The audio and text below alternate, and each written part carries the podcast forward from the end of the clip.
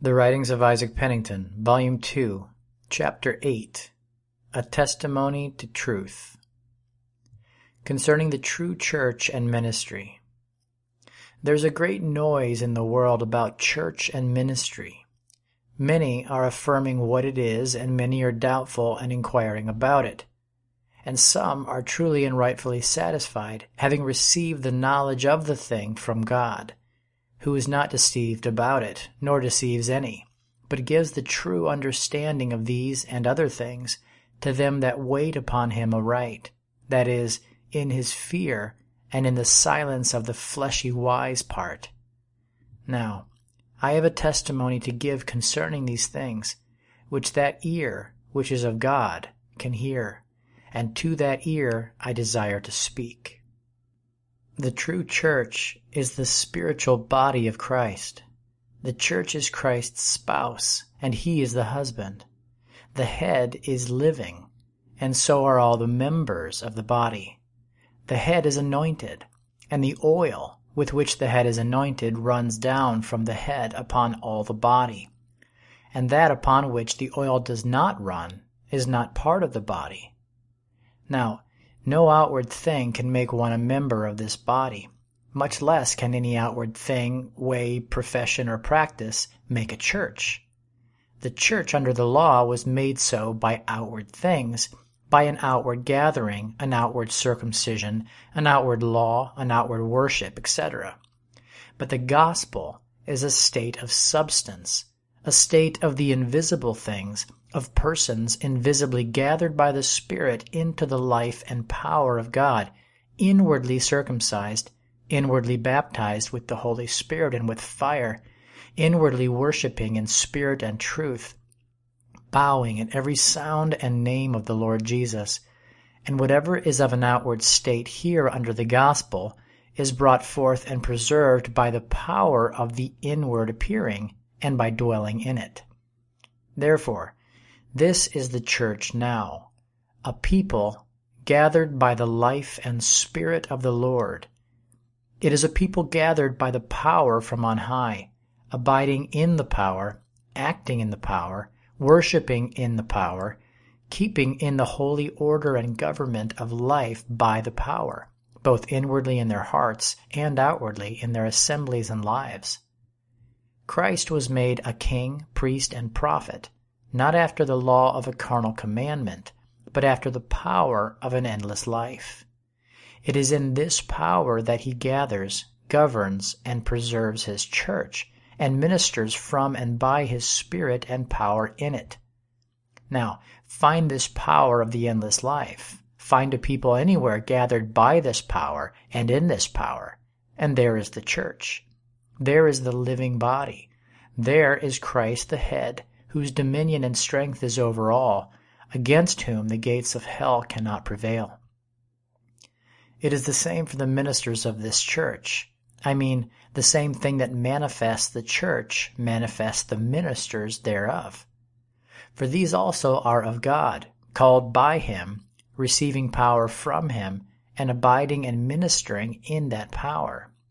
So that there are three things requisite to a true ministry, without which they cannot be right or execute their office rightly.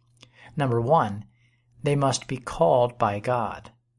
The ministry under the law was warranted by its call and appointment by God.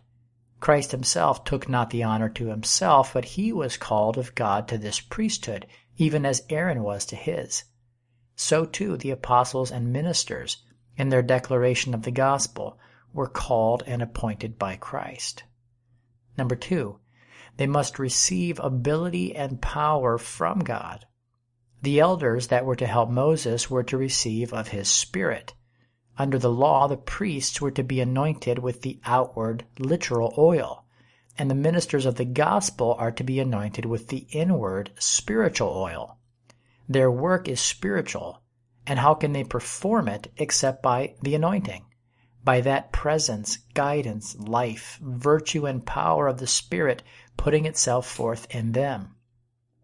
The apostles themselves, who had been taught by Christ, who knew his manner of life and his doctrine, who were eyewitnesses of what they were to declare, and had received an authority and commission from him. Yet they were not to go forth merely upon his call and commission, but to wait for power from on high.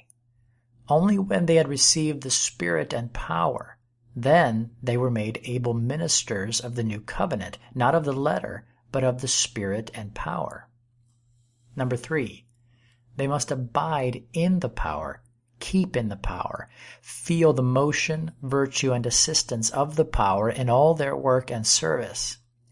They must neither pull down nor build up, nor watch over or oversee the flock in their own wisdom, in their own spirit, in their own wills, but only in the anointing, in the light and guidance of the Lord. This gathering, this building, this work of the Lord begins without flesh, apart from man, and flesh must be kept out of the whole carrying on of it. Indeed, unless the ministers of the gospel are in the spirit, in the life, in the power, how can they minister to the nature, to the spirit, to the life in the body, even so much as to the least member? They may minister outward knowledge to man's wisdom and understanding, but that is not the food that is to be ministered to the church nor is it the part in man which is to be fed by the true minister.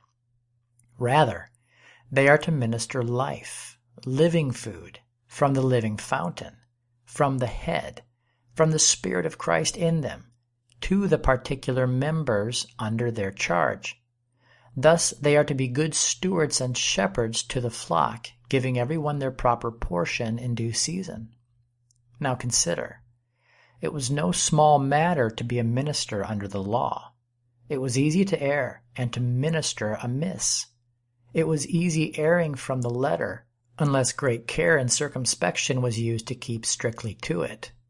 But it is a much more weighty thing to minister under the gospel, to receive the power, to minister in the power to that which is begotten and born of the power.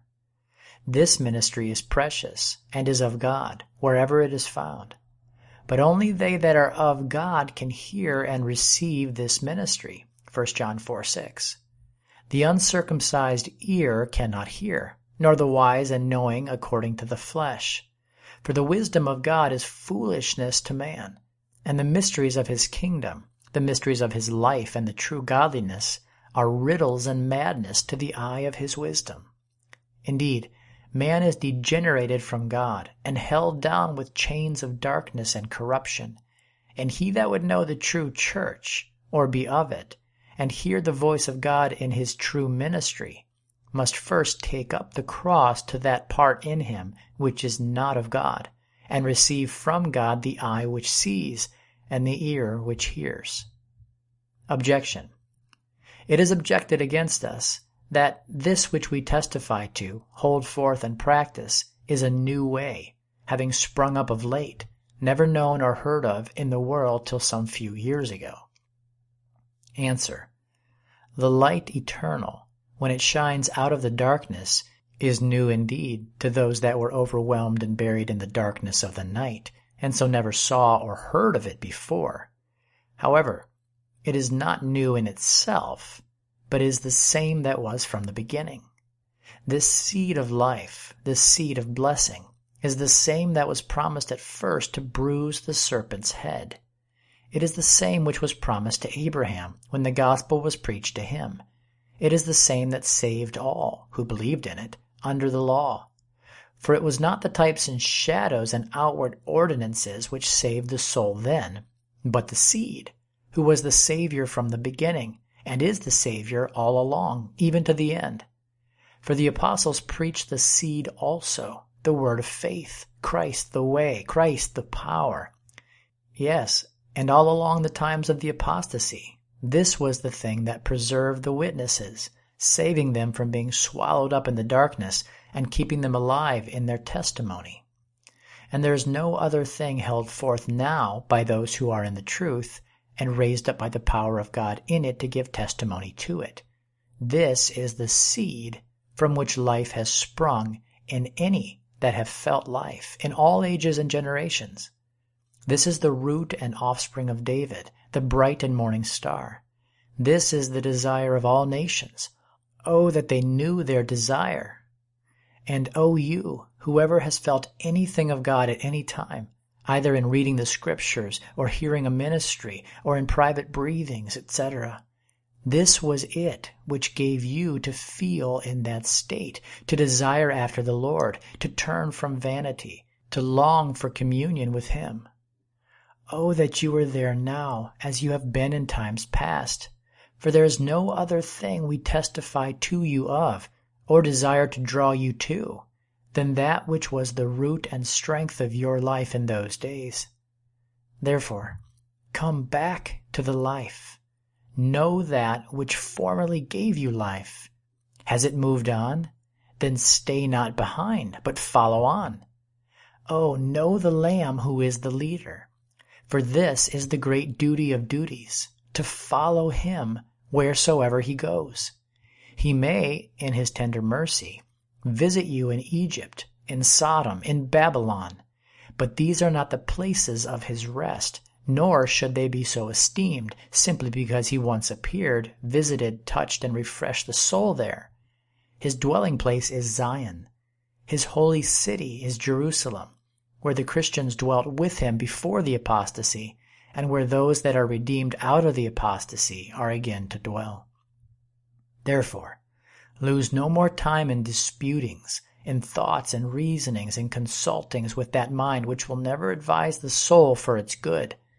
Rather, wait on the Lord that you may come, through his leadings, to the true sense of his seed, to the feeling of the nature of his eternal light and life in the heart this will put an end to disputes, yes, and scatter the disputing mind, and powerfully determine the controversy in the pure sense and demonstration of the Spirit.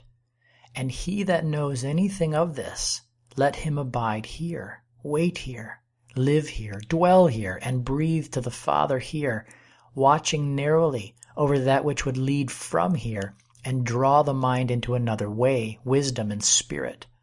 And O oh, poor soul, if the Lord touches your heart and opens your eye, you will see your beloved, who is the choicest among ten thousand, and there is nothing like him for excellency of nature. Indeed, this is felt, it is experienced, and it is testified unto you in the love and in the truth. It is not the words of the letter, nor the observation of all that is in the letter that can give life, but his voice gives life the words that he speaks at any time are spirit and life. So this is what we live upon, not the bread which we can make, not the things we can gather or comprehend from the letter, but the words which proceed from the mouth of God. Now, this seed is his mouth, in and through which he speaks to our souls who fear before him and wait upon him in his own eternal and everlasting ordinance. And here we meet in substance, in life, in freshness, in purity, in power. And this testimony is given forth to you in the love of God, from his tender heart, which knows your present state, your needs, your wanderings, your deep prejudices, and settled hardness against his truth. Nevertheless, he remembers the days of your youth and cannot give over seeking after you and crying unto you. Oh, when will you turn? When will you hear? When will you wait to feel life in the Spirit?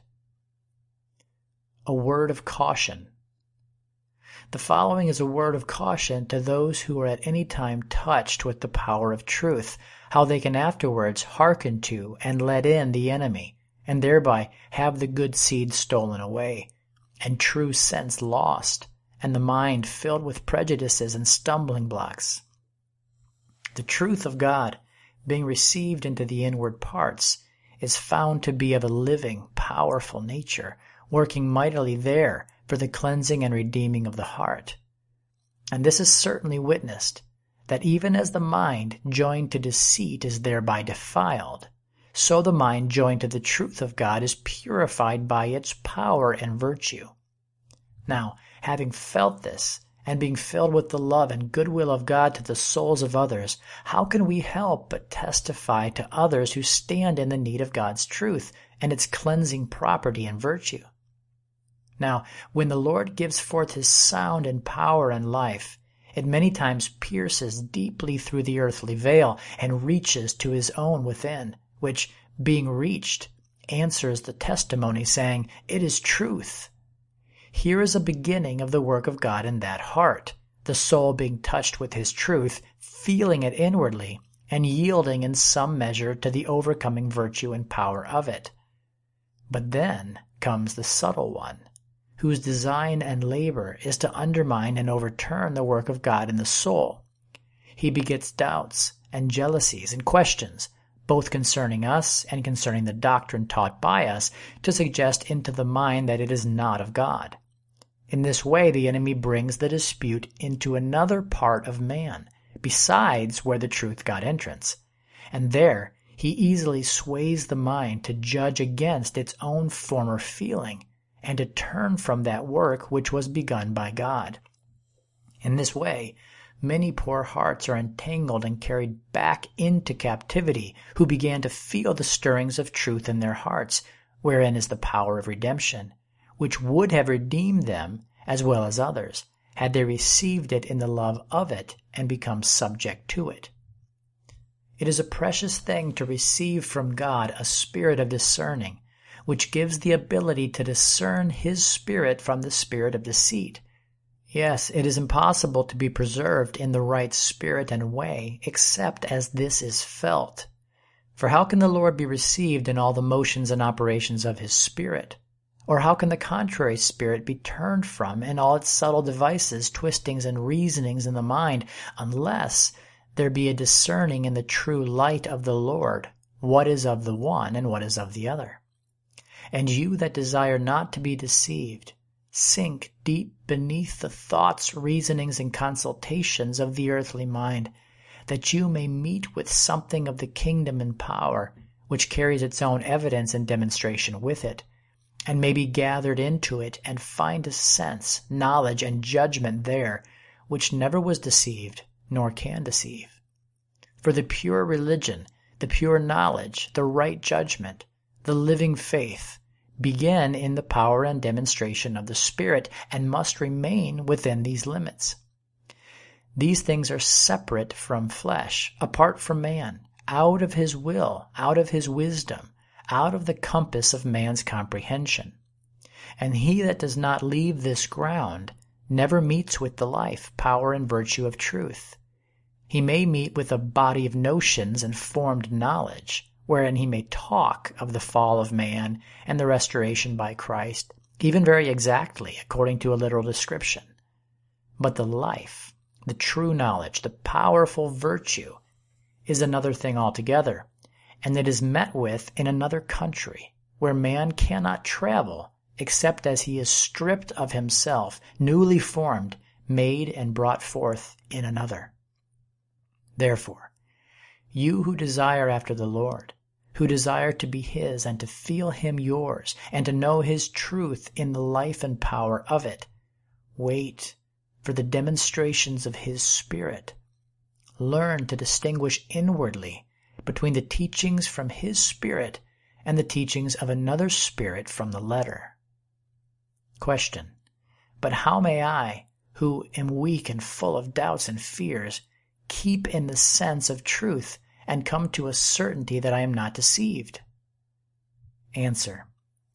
To you who present this question in the uprightness and simplicity of your heart, I have something to say. Number one, mind how you were touched Mind how you were reached. Observe what ear was opened in you, and breathe to the Lord to keep that ear open in you and the other shut. For this I can assure you in the truth of God, that with the ear which the Lord opened to truth, which you felt his Spirit unlocking in you and letting in truth, I say, with that ear, you shall never be able to let in anything afterwards contrary to truth. But if the enemy can open the other ear, the ear that will hear his prejudices, jealousies, doubts, fears, and temptations, and let them in. it will thrust out that which entered at the other ear. Now, can you not distinguish, O poor soul, between that which brought some sense of truth in you and that which rises in you against truth? O fear before the Lord. O watch and pray that when the tempter comes, you enter not with him into temptation and so lose your union and growth in that which is invaluable.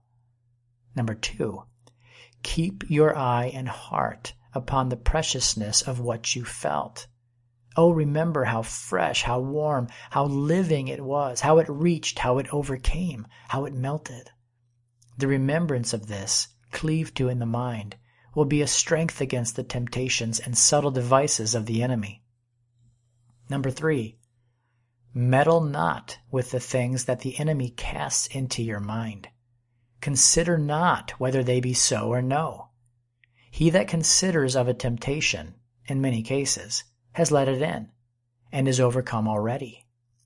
When Eve did but hearken to what the serpent said, how soon was she lost and gone? The enemy many times brings temptations beyond the state, capacity, and ability of the soul to determine these things at present are too high for you. You have not yet received a proportion of life from God to determine them by, and if you run beyond your measure and seek to determine things in your mind, which are beyond your reach, you will surely run into the snare. Number four, the present determining of these things would not be of so great advantage to you as you may believe. Why so? because the enemy has many temptations and devices of the same kind, as well as of other kinds, which he would bring one after another. And when he brings a second, a third, etc., that which engaged you to consider the first would engage you also to consider the rest. Therefore, the way is to keep out of him, in the upright sense of what the Lord wrought in you. For in this measure the Lord is with you, and abiding there, you are out of the enemy's reach. But being drawn by the enemy to consider things that are out of your reach, you therein lay yourself open to his snares. Number five, mind what was forbidden you or required of you in that time when you felt the warmth from God. For there is then a heavenly voice and a heavenly vision in the heart, though the enemy turns the mind as much as he is able from heeding it there is then oftentimes something of the worldly nature and course discovered, or something of God's will made manifest. There is something that you do, or have done, which you then see to be not of the Father, but of the world. And perhaps there is something of the Father which you know you ought to become subject to, but you're afraid of the cross, or shame, or would rather have more clearness first. Oh, call this to mind afterwards, and if ever you would receive life, and come into union with God's truth, and receive his spirit and power, and be established therein, then become obedient to the heavenly vision. Consult not with flesh and blood, but enter into the obedience of that very thing which was forbidden or required, be it little or much. This is the right way that your mind should be exercised in. And if your mind be exercised faithfully here, the Lord will strengthen you against the tempter when he comes with his temptations and subtle objections. But if you falter here and become unfaithful in the little, you are not likely to meet with more, nor with the preservation of the Lord in the little. And indeed, this is the cause of the miscarriage of many, because they have not received and loved that little thing which was made manifest but rather had pleasure in unrighteousness, and so lingered in pleasing the spirit of the world, both in themselves and others, when they were called by the Lord to leave it and travel out of it. Number six, wait for the renewings of life and true sense in you from God. Wait for another visit. Wait for another touch and demonstration of His Spirit. Where did you meet with it? Go there again. Wait there again, and look up to the Lord to stay your spirit till he appears again.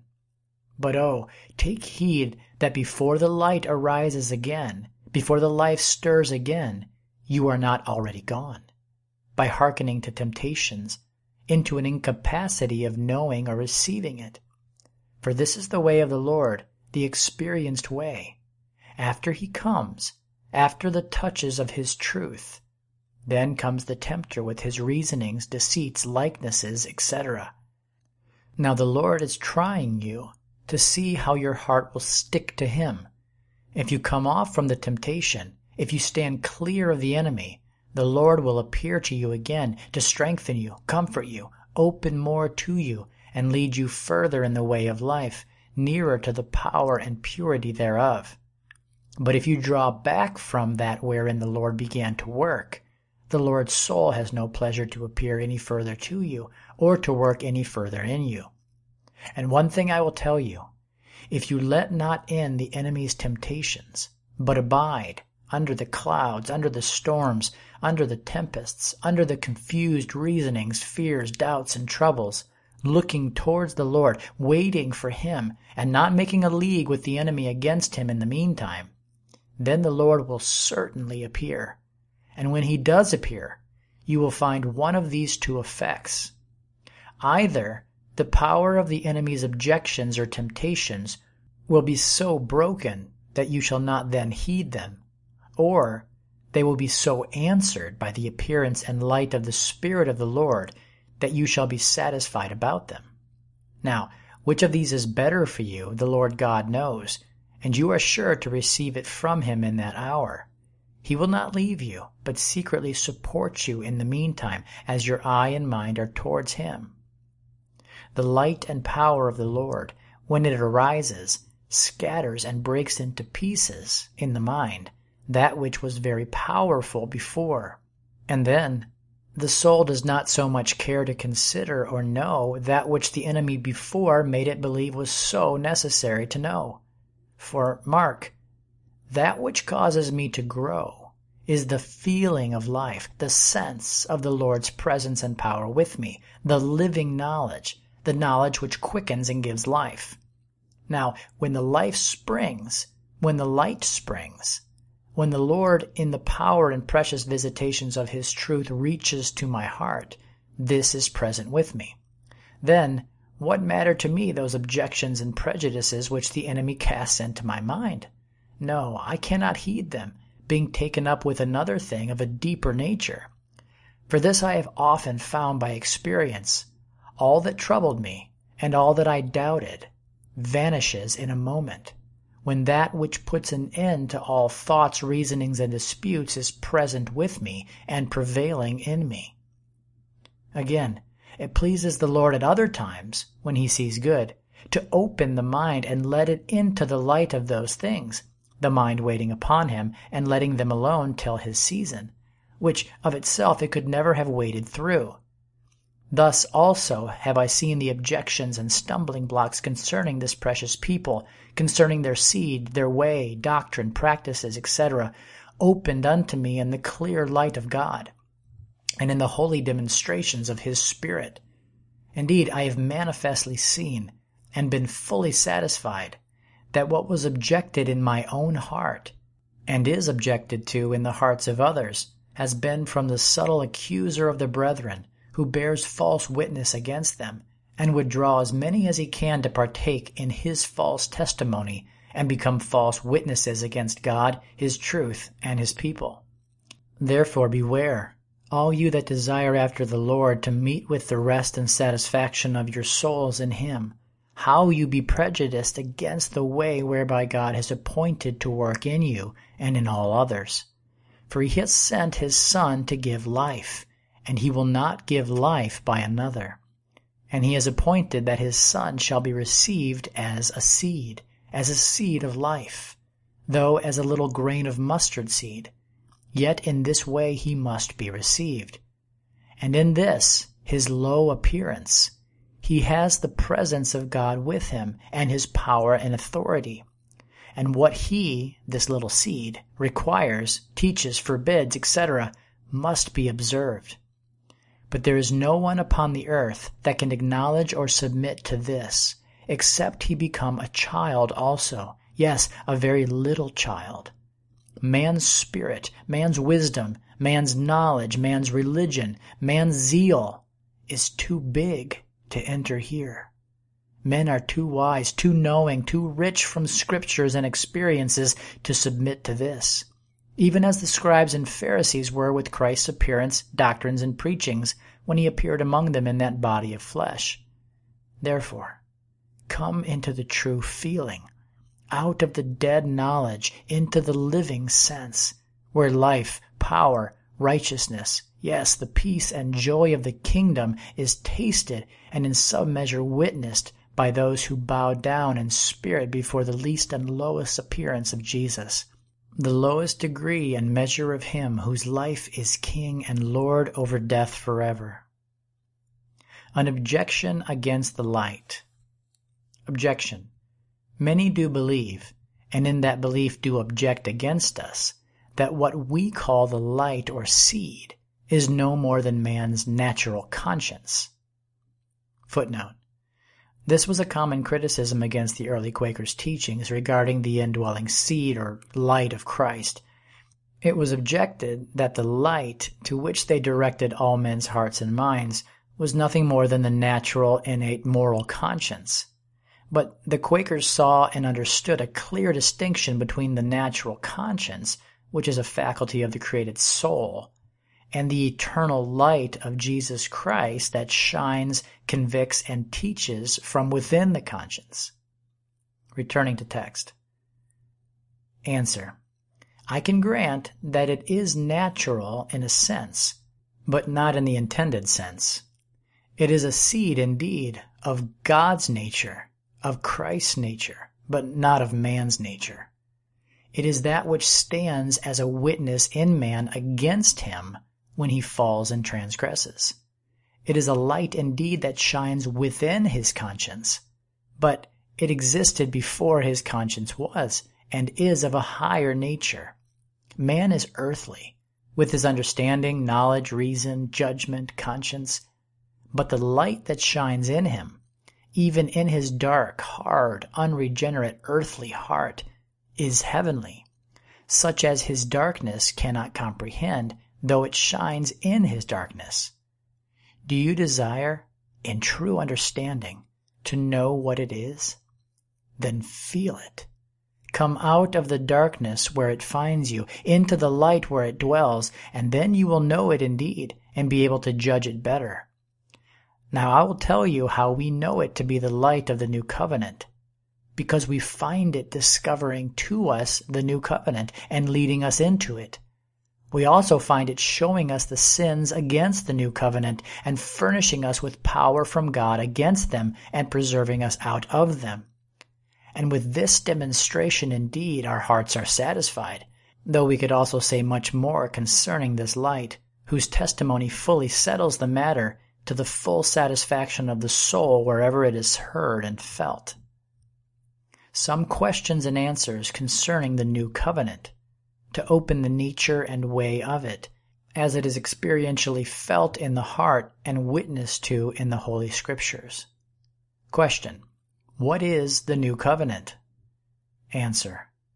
It is a new agreement between God and the soul, different from that former agreement which was between God and the people of the Jews. It is a precious, glorious covenant containing precious promises on God's part and is as easily to be attained on the creature's part as can possibly be. It is a covenant of the eternal love of God, of life, peace, and rest to the soul. It is the power of the Lord stretched out for the soul to deliver it from Egypt, carry it through the wilderness, bring it into the Holy Land, and give it its proper possession and inheritance there, maintaining it therein against all its enemies.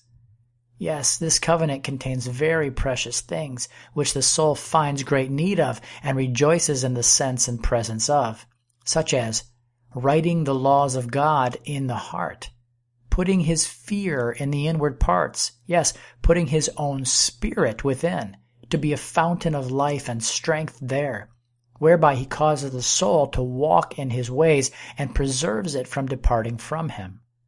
Likewise, in this covenant, God becomes the teacher who creates in the soul a capacity to learn and causes it to heed and profit. And in this covenant there is a forgiving of iniquity and a remembering of sins no more, with the destroying and rooting out of that which caused sin, and a healing of the backslidings of the soul. Question. How is this covenant made with the soul? Answer.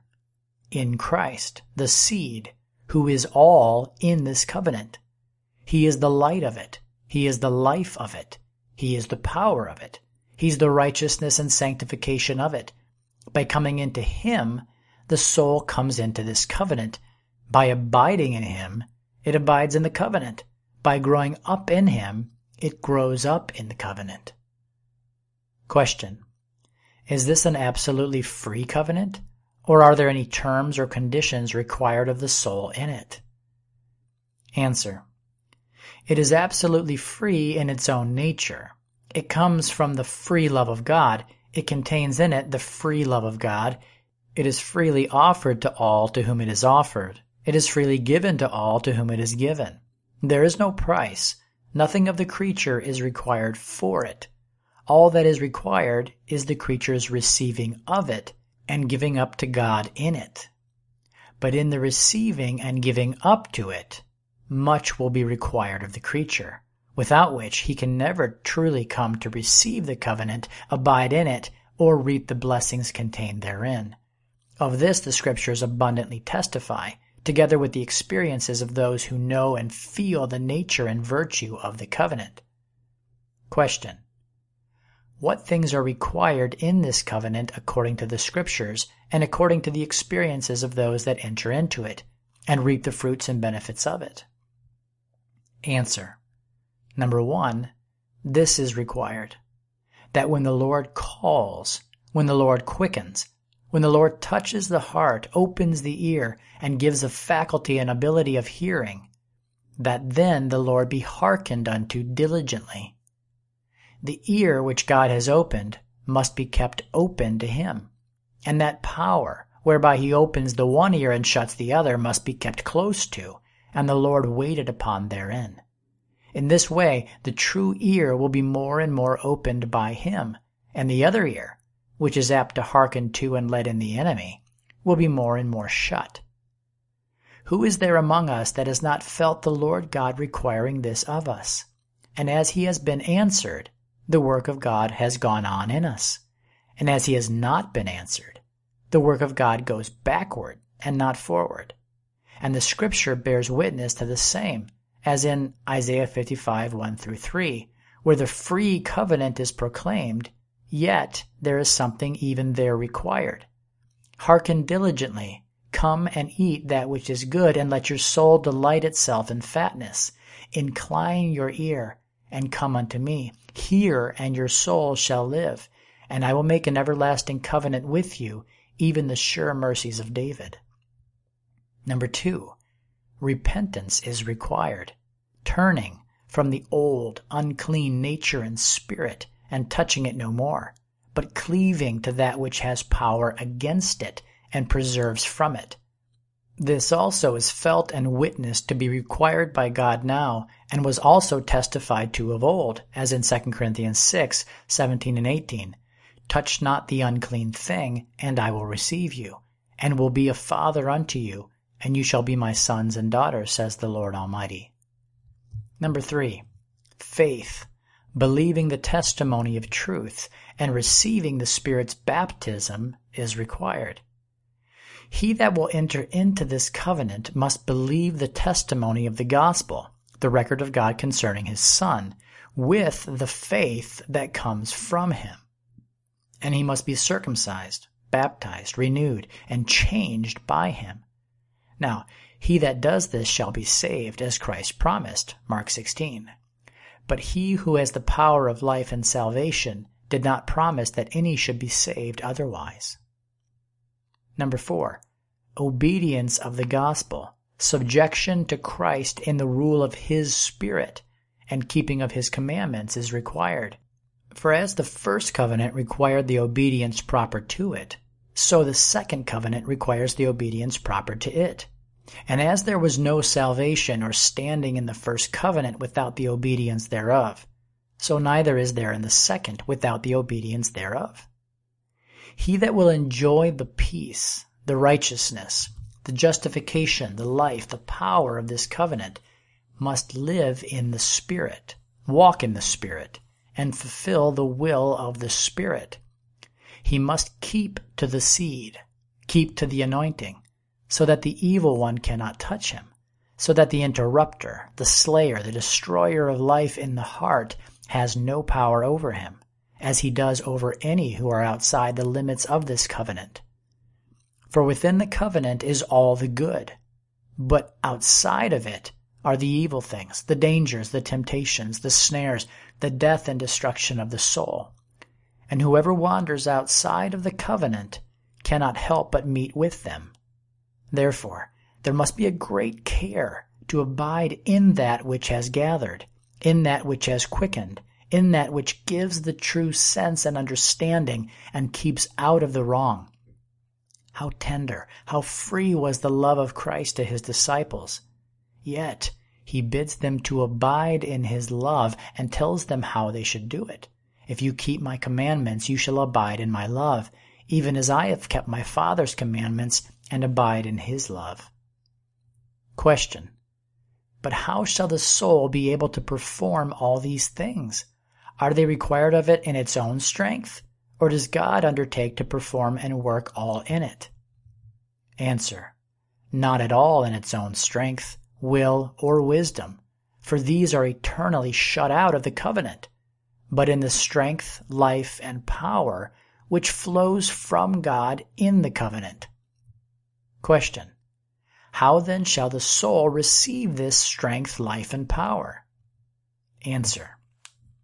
By embracing it as it comes, cleaving to it, panting after it, patiently mourning and waiting for it, by not despising the little and looking after more before the little be received, but thankfully entertaining the beginnings of life, the beginnings of the holy instructions, the first drawings away from the spirit and nature of this world, in whatever it be.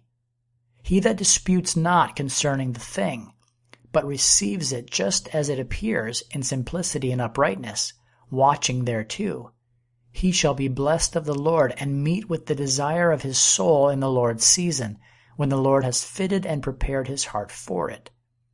Now, this is such a small and narrow door, such a poor and low beginning, that the wisdom of man can never enter it. And if there should be a little entrance through it, through the overcoming power of life, yet man's wisdom will often quickly drive the soul back again. Let me know the doctrine first, says the wise man. I will understand the doctrine thoroughly before I change my present way. No, says Christ. He that does his will shall know of the doctrine. John 7:17. you shall know a little, which will reach to your heart, and there you must begin, and being faithful there, you shall know further of the doctrine.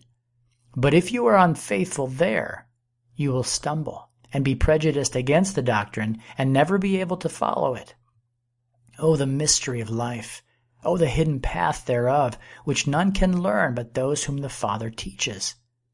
But many think to learn in that mind which was always and will ever be shut out. If Christ would lay his doctrine before them and make it good to their understanding, then they would receive it. No, no. They must bow to Christ, to his name, to his power, to his will, to his way of manifesting his truth, for he will not bow to theirs.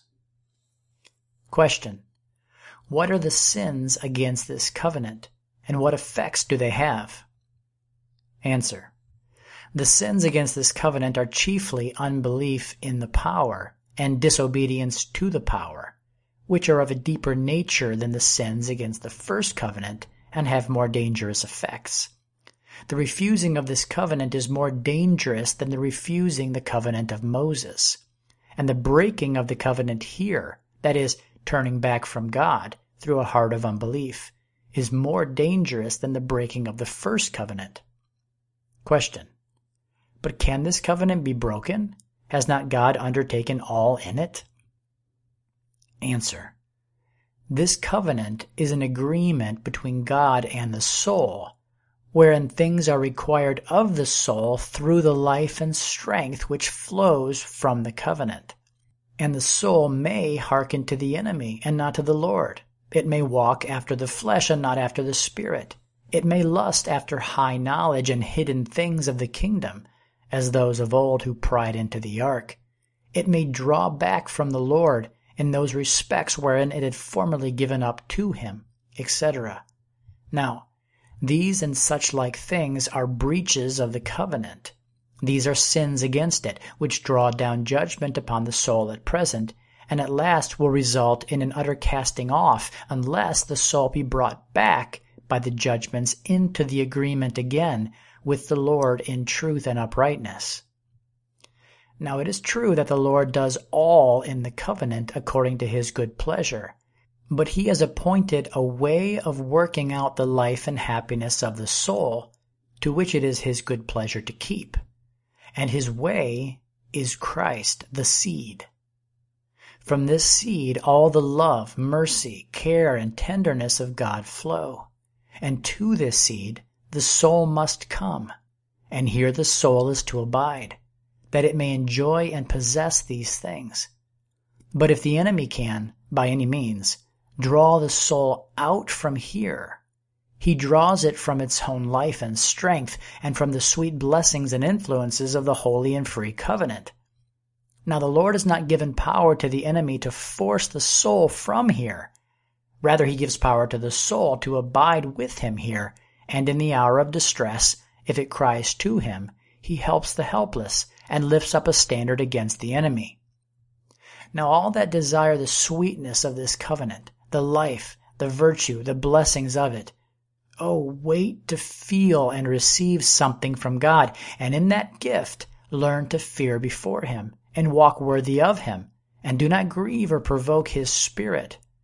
For He has the power of life and death in His hand, and with whomever He has sufficient cause, He may turn from and cut off and to whomever he will he may extend mercy as far and as long as he pleases. For it is his own, and he may do what he will with it. Only know this God is love. God is tenderness, infinite tenderness. Yes, his compassion is beyond imagination or comprehension, and he hates putting away. The poor mourning souls that cry unto him, feeling their need of him and gasping after him, he cannot cast off. But the wise, the confident, the conceited, from their own apprehensions of Scripture, that think themselves safe by virtue of the covenant, and yet are enemies in their minds to the light of the covenant, these are out of the covenant at present, in their own imaginations and conceivings, and are in the most danger of any I know. May the Lord in his mercy cause his light to shine, his life to arise, his power to be manifest, and thereby lead into and preserve in his everlasting covenant according to his good pleasure. Amen. Question. What is the house of Israel and Judah with which this new covenant is to be made? Is it the Israel and Judah according to the flesh, that is, the Israel and Judah according to the old covenant, or according to the new? Answer. When the Old Covenant passed away, the consideration of Israel and Judah after the flesh passed away also. The New Covenant is fitted for and made with the new Israel and Judah. So now, as the Apostle said, he is not a Jew that is one outwardly, nor is circumcision that which is outward in the flesh, but he is a Jew who is one inwardly. This gospel breaks down the outward consideration between Jew and Gentile and brings up another consideration in both, so that the promises and blessings are not to either in their old state, but to both as they are gathered into and spring up in the new seed. Question. Is this covenant faultless? Does it mend that which God found amiss in the first covenant? Does it keep more firmly to him than the other covenant did? Is there no falling away from it? Answer. Yes, it is faultless. It does help the defects of the other. It does keep more firmly to God. There is no falling away from it by those with whom it is fully made and who are established in it. But in the passage and travel, there is danger to the soul which is not faithful and watchful, lest it be drawn from that which gives it a right to, and entrance into, the covenant.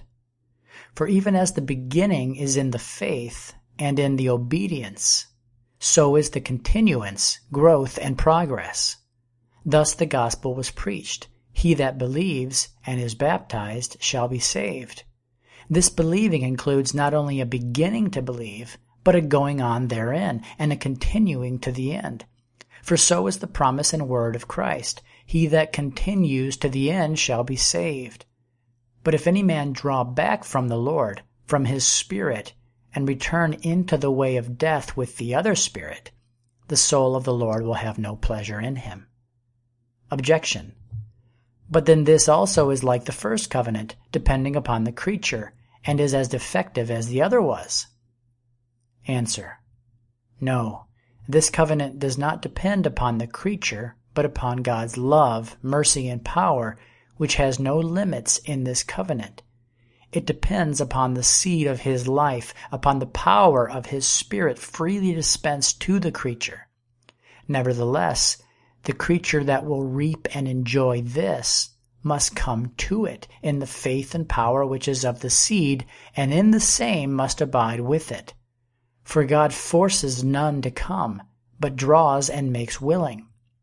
Neither does he force any to stay, but he persuades and makes willing to stay. This is the manner of his working in the day of his power.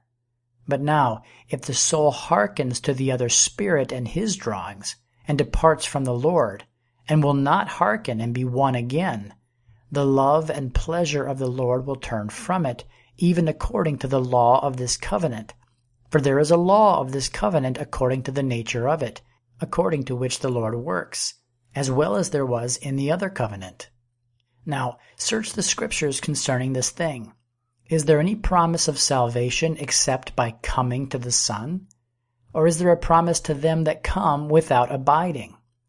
Did not Christ tell his own disciples that as they were in the vine, in his love, so they must abide there? This was the law his Father gave him, and the same law he gave to them. It is natural to man to backslide, and if he backslide from that wherein is the life and virtue, how can he not miss the life and virtue of it?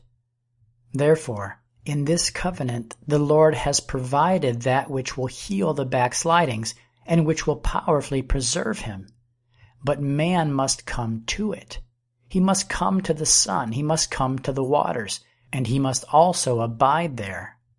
Yet even this is not required of him to do of himself according to the law and course of the old covenant, but rather it is required of him in the new ability which is in the new seed of life, wherein he is daily to receive it. Yes, it is with him and near him, daily drawing him into, and preserving him in, the life, and within the limits of the covenant, even as the tempter is drawing him into sinning against the covenant and so into death. Question. What does God promise to do for the new house of Israel and Judah in this new covenant?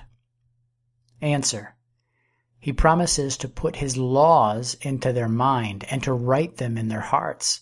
Oh, happy is he that knows these laws, this mind, this heart, and this manner of writing. He promises to be their God and that they shall be his people. He promises to become their teacher, and such a teacher as all shall know him from the least to the greatest. He promises to take away that which is able to hinder the good things of the covenant, for he will be merciful to their unrighteousness, and their sins and iniquities will he remember no more. The reason for misunderstanding the scriptures. Question. What is the ground of men's misunderstanding and twisting the scriptures? Answer. Number one, a lack of acquaintance with the Spirit and the right way of waiting upon Him to receive a true understanding of them. For though men may go as far as to know and confess that the Spirit of the Lord is the only revealer of the things of God, and the only right interpreter of his own words, yet the same man who confesses this may not certainly and distinctly know the Spirit of the Lord. He may not know when he is receiving the interpretation of a scripture from the Spirit, or from his own understanding, or from a spirit that is contrary to him. For there is another spirit near man, whose nature, work, and delight is to cause man to misunderstand and misuse the scriptures. And this enemy can warmly and clearly bring scriptures to him with the purpose to deceive and mislead him. Now, he that hugs and receives everything that rises up within him easily runs into the snare of the enemy. Therefore, a man must watch and wait and fear and pray that he may distinguish between the nature and voice of spirits in himself, that so he may know, in the light of the Lord, when the Lord speaks, and also when the mysterious spirit of deceit strives to speak like the Lord. Number two, a lack of acquaintance with God's truth in the love, life, and power of it. For he that knows truth, and has received from God the things of which the Scriptures speak, how easy is it to him to understand the words that speak of that thing?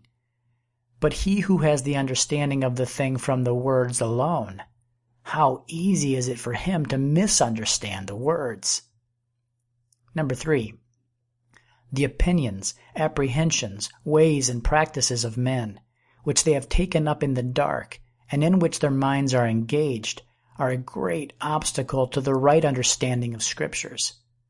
For there has been a cloudy and dark day, or a great night of darkness upon the earth, wherein the light, which leads to the soul's rest, has not shined clearly in men's spirits. And so, in this cloudy darkness, Men have wandered from mountain to hill, seeking their resting place. And now, some have settled on one mountain, some on another, some on one hill, and some on another, saying, Here is the resting place. And so, when the Spirit of the Lord comes and cries, Depart you, depart you, this is not your resting place, for it is polluted, they cannot hear. Why so? Because they've already believed otherwise and think they have found their rest. Some questions concerning deceit and deceivers. In the truth there is no deceit, and they that are in the truth are out of the deceit, and abiding there are out of the reach of deceivers. But they that are out of the truth are in the deceit already, and are liable daily more and more both to be further deceived and to help to deceive others. Question. What is deceit, and who are deceivers? Answer. That which appears like truth, but is not, that is deceit. And they who are in a form of godliness, but are without the spirit, life, and power of it, they are deceivers. Question. Who are most susceptible to deceit? Answer. The simple, the heedless, the careless, the gullible, those who do not wait upon the Lord in the light, power, and demonstration of his Spirit. These, through good words and fair speeches and appearances of things, are easily led aside from the truth itself into some likeness or resemblance of it. Question. What is the time of deceit? Answer. The night the cloudy, dark time, when the enemy has raised his fogs and mists in the minds of men. This is his time of deceiving their hearts. Question. Is it now night or day? Answer. It is night with some, and day with others. Where the light has arisen, there it is day. Where the darkness covers and possesses the minds of men, there it is night.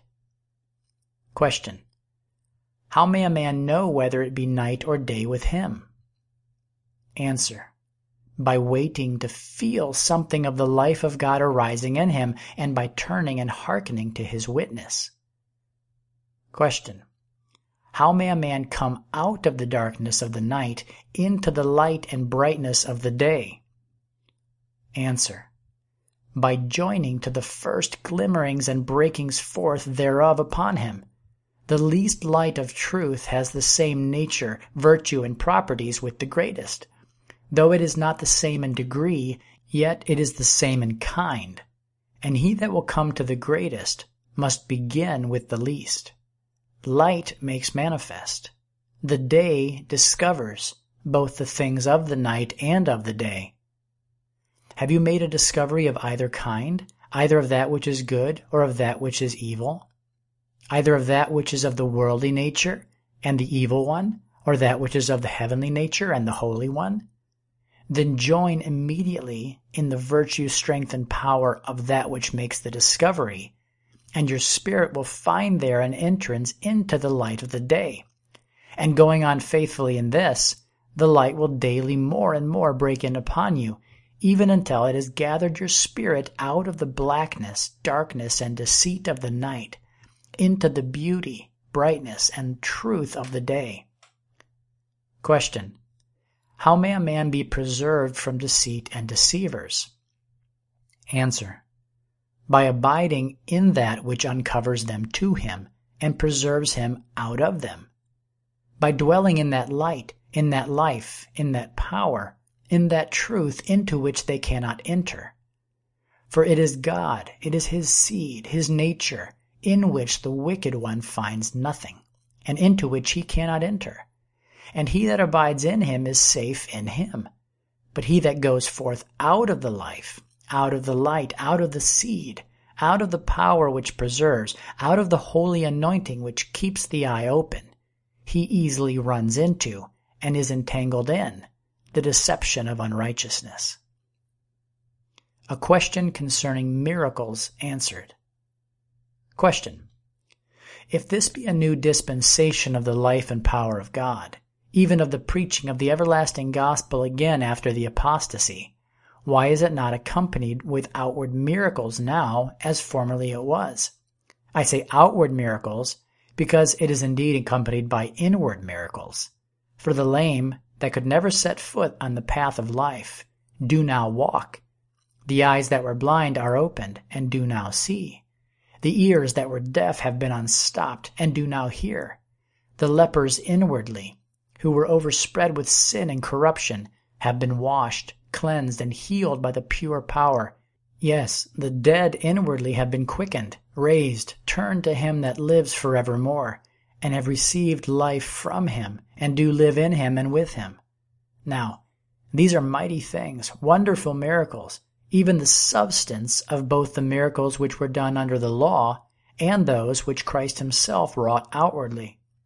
For it is not outward healing which is the true salvation, life, and power, but these outward miracles point to that which must work inwardly, so that man might take notice of it, know it, come to it, wait upon it, and be made partakers of the inward health and salvation.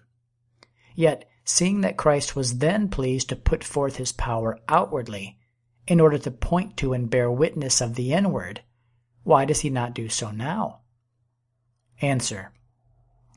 The nature of the present dispensation does not require it, for the present dispensation of life is to bring men to the seed of life which is within them which is the sum and substance of all former dispensations, and to bring them to this, there need not be anything of a miraculous nature outwardly, but only the witness, demonstration, and enlightening of the Spirit inwardly. Footnote. In saying this, Penington is not at all denying the existence of outward miracles in the present gospel age. He's simply arguing that such miracles are not now needed to confirm or establish the truths of the new covenant it's well known that several notable miracles and healings did, in fact, accompany the ministry of George Fox and some other early friends. Returning to text. Now, when the outward law was to be received, then the Lord saw need of outward miracles to confirm it. So it was also in the prophets' days, while the dispensation held, up till the coming of Christ.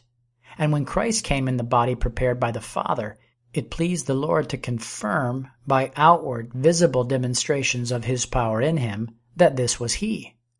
Likewise afterwards, the apostles, having the doctrine concerning that appearance to preach and testify to the world, the Lord was also pleased and saw good to confirm it by miracles.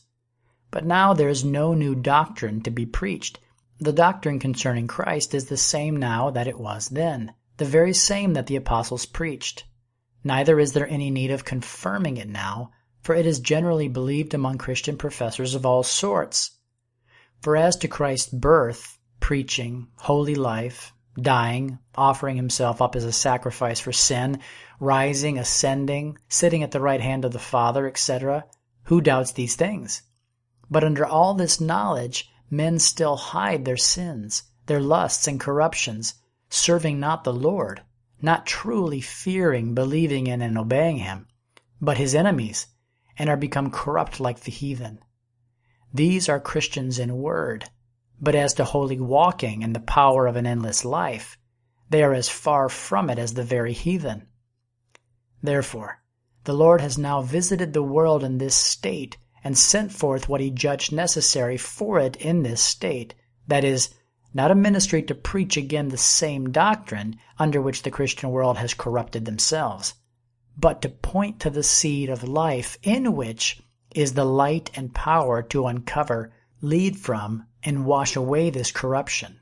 And with this ministry there goes forth a power to reach the heart and raise the witness in all that fear the Lord. Thus the inward witness confirms it, and the mind is inwardly satisfied and comes to know the truth and turn to it. Now this, and the effect of it, is beyond outward miracles and beyond the satisfaction or assurance which they can offer. For such miracles leave a dispute in the mind. For notwithstanding all the miracles Christ showed, there was still a dispute and dissatisfaction in the minds of many concerning him. But he that feels the thing itself in the true seed, where the demonstration and certainty of the Spirit's assurance is received, this one is past dispute, and is gone, in measure, into the nature of things, beyond that satisfaction which miracles can afford. Yes, he is out of that state and mind which asks for a sign or seeks confirmation by a sign. A brief account concerning silent meetings. This is a great mystery, hidden from the eye of man, who has run from the inward life into outward observations. He cannot see that this is required by the Lord of his people, or acknowledge any edification therein or benefit thereby. But to the mind that is drawn inward, the thing is plain, and a true building up in the life of God and a fellowship one with another is therein sweetly felt. For there is precious refreshment from the presence of the Lord received by them who singly wait upon him, according to the leadings and requirings of his Holy Spirit. Now, if the Lord please, I will open the thing a little more for the upright hearted. After the mind is in some measure turned to the Lord, and his quickenings are felt, and his seed begins to arise and spring up in the heart, then the flesh is to be silent before him, and the soul is to wait upon him for his further appearings in that measure of life which is already revealed. Now, this is a great thing to know the flesh silenced, to feel the reasoning thoughts and discourses of the fleshly mind stilled, and the wisdom, light, and guidance of God's Spirit waited for. For man is to come into a poverty of self, into true humility, into nothingness, into the silence of his spirit before the Lord he must come to put off all his knowledge, wisdom, understanding, abilities, all that he is, has done, or can do, that he may be clothed and filled with the nature, spirit, and power of the Lord. Now, in this measure of life which is of Christ, and in which Christ is and appears to the soul, there is the power of life and death. There is power to kill the flesh, and power to quicken to God.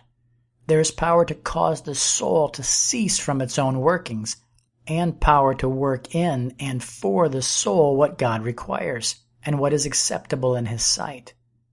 And in this God is to be waited upon and worshipped continually, both in private and in public, according as His Spirit draws and teaches. For the Lord requires of His people not only to worship Him privately, but also to meet together to worship Him in the seasons and according to the drawings of his Spirit. And those who are taught of him dare not forsake the assembling of themselves together, as is the manner of some, but rather watch against such temptations and snares of the enemy. And this is the manner of their worship. they are to wait upon the Lord, to meet in the silence of flesh, and to watch for the stirrings of His life and the breakings forth of His power among them. And in the breakings forth of that power they may pray, speak, exhort, rebuke, sing, mourn, etc., according as the Spirit teaches, requires, and gives utterance. But if the Spirit does not require to speak and give to utter, then everyone is to sit still in his place, in his heavenly place, I mean, feeling his own measure, feeding upon it, receiving from it into his spirit whatever the Lord gives. Now, in this is edifying, pure edifying, precious edifying. The soul who waits in this way is hereby particularly edified by the Spirit of the Lord at every meeting. And also, there is the life of the whole felt in every vessel that is turned inward to its measure.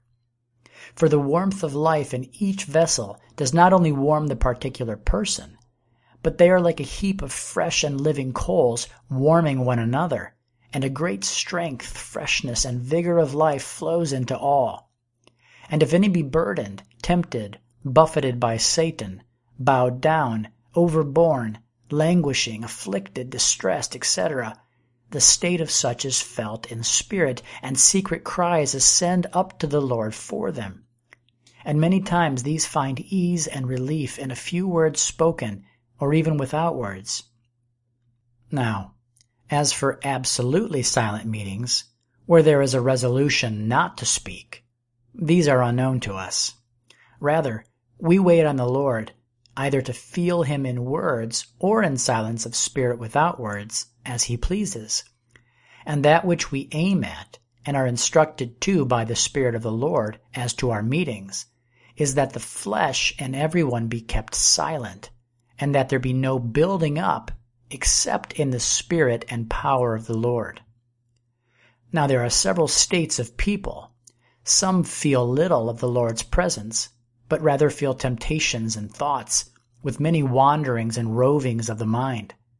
These are not yet acquainted with the power, or at least they do not know its dominion, but still feel dominion of the evil over the good in them.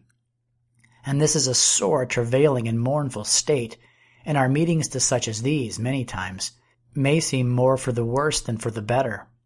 Yet even these, while turning, as much as they may away from such things, and cleaving, or at least in truth of heart desiring to cleave, to that which witnesses against the flesh, have acceptance with the Lord herein, and continuing to wait in this trouble and distress, keeping close to meetings in fear and in subjection to the Lord who requires it, though with little apparent benefit, they do reap a hidden benefit at present, and shall reap a more clear and manifest benefit afterwards as the Lord wastes away and wears out in them that part wherein the darkness has its strength. God is to be worshipped in spirit, in his own power and life, and this is at his own disposal. His church is a gathering in the spirit. If any man speak there, he must speak as the oracle of God, 1 Peter 4:11, as the vessel out of which God speaks as the trumpet out of which he gives the sound. Therefore, there is to be a waiting in silence till the Spirit of the Lord moves to speak and also gives words to speak. For a man is not to speak his own words, or in his own wisdom or time, but rather the Spirit's words, in the Spirit's wisdom and time, which is when he moves and gives to speak. And seeing that the Spirit inwardly nourishes even when he does not move to speak words. So this inward sense and nourishment is to be waited for and received when there are no words. Yes, the ministry of the Spirit and life is more close and immediate when it is without words than when it is with words, as has been often felt and faithfully testified to by many witnesses. Eye has not seen, nor ear heard, neither has it entered into the heart of man how and what things God reveals to his children by his Spirit when they wait upon him in his pure fear and worship and converse with him in spirit. For then the fountain of the great deep is unsealed, and the everlasting springs surely give up the pure and living water.